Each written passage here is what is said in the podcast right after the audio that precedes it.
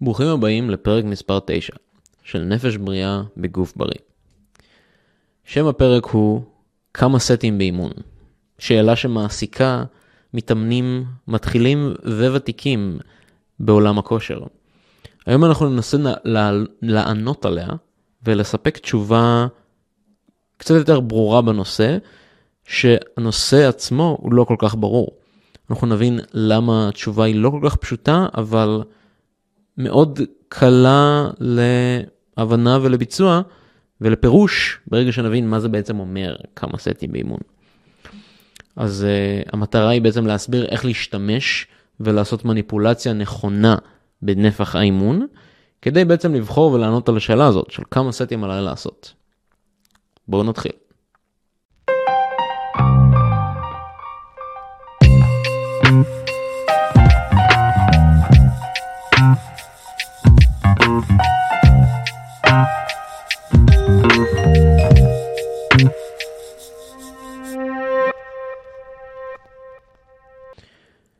אז אחת השאלות הכי נפוצות שאני שומע על בסיס יומי זה כמה סטים אני צריך לעשות. באימון, בשבוע, לקבוצת שריר, ועם כל הקווי מנחה, קווי הנחיה השונים האלו שקיימים היום, כולם מצפים שתהיה איזושהי תשובה ישירה וברורה לנושא הזה. אבל יש נקודה שהרבה אנשים מפספסים לגבי השאלה הזאת. זו העובדה שלא כל הסטים שווים. כלומר, במילים אחרות, not all sets are created equal. לדוגמה, מישהו שואל אותי, היי אורי, כמה סטים אני צריך לעשות לכל קבוצת שריר? אני צריך לעשות, אה, סליחה, כמה סטים אני צריך לעשות לכל קבוצת שריר בשבוע? אין לזה תשובה טובה, כי סוג התרגילים שאתה עושה וסוג כמות העצימות שאתה מביא לכל סט, הרבה יותר חשובה מאיזה מספר גנרי כמו 3 או 5. לדוגמה, רוב האנשים יגידו ש...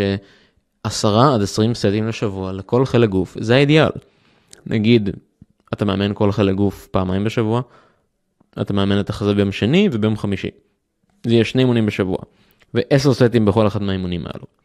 עכשיו, אם אימון החזה שלך מורכב נגיד מ-5 סטים של בנץ' פרס, של לחיצת חזה, ו-5 סטים של פרפר בשיפוע ביום שני, ביום חמישי אתה עושה 5 סטים של לחיצת חזה בשיפוע, ו-5 סטים של מקבילים ממשקל, כולם נעשים עם עצימות של 1 עד 2 חזרות מכשל, זה יהיה הרבה יותר קשה להחלים מזה, מאשר אם אותם 20 סטים שהייתם עושים בשבוע, היו מורכבים ממשהו שונה לגמרי. לדוגמה, 5 סטים של לחיצת חזה במכונה בשיפוע ביום שני, יחד עם 5 סטים של פרפר רגיל, ואז ביום חמישי 5 סטים של פק דק, שזה בעצם המכונת פרפר, ו-5 סטים של מקבילים ממשקל גוף.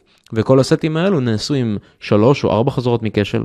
זה אותם 20 סטים, אבל התוצאות מבחינת הצורך של הגוף שלכם להחלים והסטימולציה של השריר יהיו שונים לחלוטין.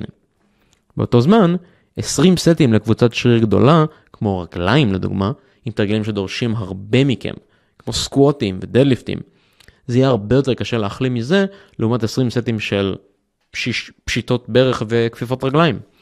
אה, זה לא יהיה מעמיס באותה מידה בשום צורה. עוד שאלה שאנשים שואלים זה כמה סטים לעשות פר אימון. אז אימון של 20 סטים, שמורכב נגיד מ-10 סטים ליד קדמית ו-10 סטים ליד אחורית. אנחנו לוקחים פה, לוקחים פה כדוגמה אימון ידיים.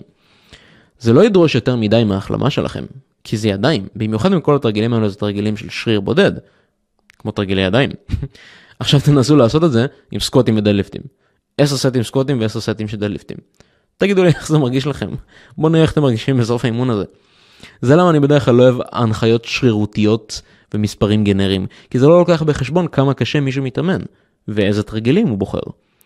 מה שקורה עם רוב האנשים זה שנגיד הם עושים תוכנית שנותנת להם 20 סטים של גב בשבוע, והם מחלימים בסדר ממנה, אז בראש שלהם הם מבינים שכמות הסטים שהם צריכים להתאמן איתה בשבוע זה 20 סטים לגב, כי זה מה שהם מצליחים להחלים ממנו. אבל מסתבר שהם עושים פולי עליון וחתירות במכונה. ו-90% מה... זה 90% בעצם מהאימוני גב שלהם. ועכשיו הם יעברו לתוכנית אחרת, ובתוכנית הזאת יש חתירות עם מוט ומתח עם משקל.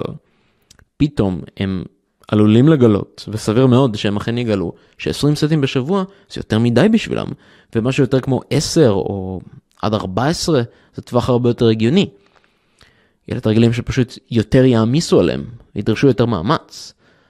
אז הפואנטה של מה שאני אומר פה זה שלא להגיד, לא, לא לנסות לספור את כמות הסטים, אני לא מנסה להגיד שלספור את כמות הסטים שלכם זה דבר טיפשי, בכלל לא, אני חושב שזה בעל ערך מאוד משמעותי. אני גם לא בא להגיד שתרגילים מסוימים טובים יותר מתרגילים אחרים, אלא בכדי לציין שכדי לענות על השאלה כמה סטים אני צריך, אתה צריך לקחת בחשבון איזה תרגילים אתה עושה ובאיזה עצימות. וזה תמיד, תמיד, תמיד יהיה יותר חשוב מהמספר הכללי של הסטים. אז אפילו אם אתה חושב שמצאת איזשהו מספר אידיאלי של סטים לחלק גוף ספציפי שלך, לאימון, כאילו פר אימון, או אפילו פר שבוע, תמיד תזכרו, המספר הזה עלול להשתנות בהתאם לתרגיל שאתם עושים. זה גם עלול להשתנות בהיותכם נהיים מתאמנים חזקים יותר ומנוסים יותר. אבל זה כבר נושא לסרטון אחר. דעתי האישית היא, תשכחו מלנסות לעמוד בסטנדרטים מסוימים של כמות סטים. ת, תתעלמו מהגייליינס האלה שקיימים וניתנים ברחבי האינטרנט. תתעלמו עם כמות הסטים שאתם יכולים להחלים ממנה ולגדול ממנה. וזה בהתבסס על התנועות שאתם עושים. אם אתם מחלימים בסדר ואתם מתחזקים בין אימון לאימון, הביצועים משתפרים, הנפח שלכם מושלם, אין מה לשנות אותו. אם אתם, לעומת זאת, מחלימים בסדר, אבל אתם לא רואים שיפור והתחזקות בין אימון לאימון, אתם כנראה יכולים להוסיף סטים, חסר לכם בנפח. תנסו להוסיף כמה סטים לחלק הגוף הזה, ואם אתם לא מחלימים מהאימון, ולא עומדים בביצועים הקודמים שלכם, כלומר, גם לא הצלחתם להחלים וגם אתם לא מתקדמים, תורידו סטים. אתם כנראה צריכים להוריד את הנפח. ובעצם תורידו עד שתצליחו לראות עוד פעם שיפור בין האימונים. זה כנראה הסוויט ספוט שלכם לרגע זה. איך שאני אוהב לבנות את התוכניות אימונים שלי ולאנשים שאני נותן להם להתאמן, אני תמיד אוהב להתחיל מהמינימום נפח שאני צריך כדי לראות תוצאות. מורכב מתרגלים גדולים ומורכבים, כמו לדוגמה לחיצת חזה בחזה. אז אם אני רואה לנכון שאני צריך להעלות את הנפח שלי, כלומר על פי ההסבר שנתתי מקודם, אם אני הגעתי למסקנה שאני צריך להעלות נפח, אני בדרך כלל מוסיף סטים בצורה של תרגיל חדש שדורש פחות. לדוגמה, הגעתי ל... אני עושה לחיצות חזה כרגע, אך ורק לחיצות חזה לחזה, ואני רואה שאני צריך עוד נפח, אז עכשיו אני אוסיף פרפר.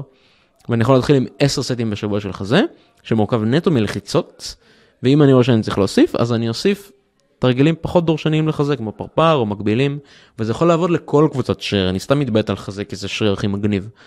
אה, ואני מאוד ממליץ לחשוב מחוץ לקופסה ולהתנסות ולמצוא את הנפח האידיאלי שעובד בשבילכם, כי זה מאוד אינדיבידואלי. אז זהו, אני מקווה שהחכמתם והשכלתם, הבנתם את התפיסה שלי לגבי נפח ואיך אני רואה את זה לנכון, ובתקווה זה גם היה נשמע לכם הגיוני, לי זה נשמע מאוד הגיוני. למדתם כמה דברים על מה זה בעצם נפח ועצימות ואיך הם עובדים ביחד, איך להעלות ולהוריד את זה בצורה שהיא הכי נכונה ומדויקת עבורכם, ושהפקתם משהו ממתודולוגיית האימונים שלי. אה, אני הייתי אורי שוורץ, אתם האזנתם לנפש בריאה בגוף בריא, ונתראה שבוע הבא.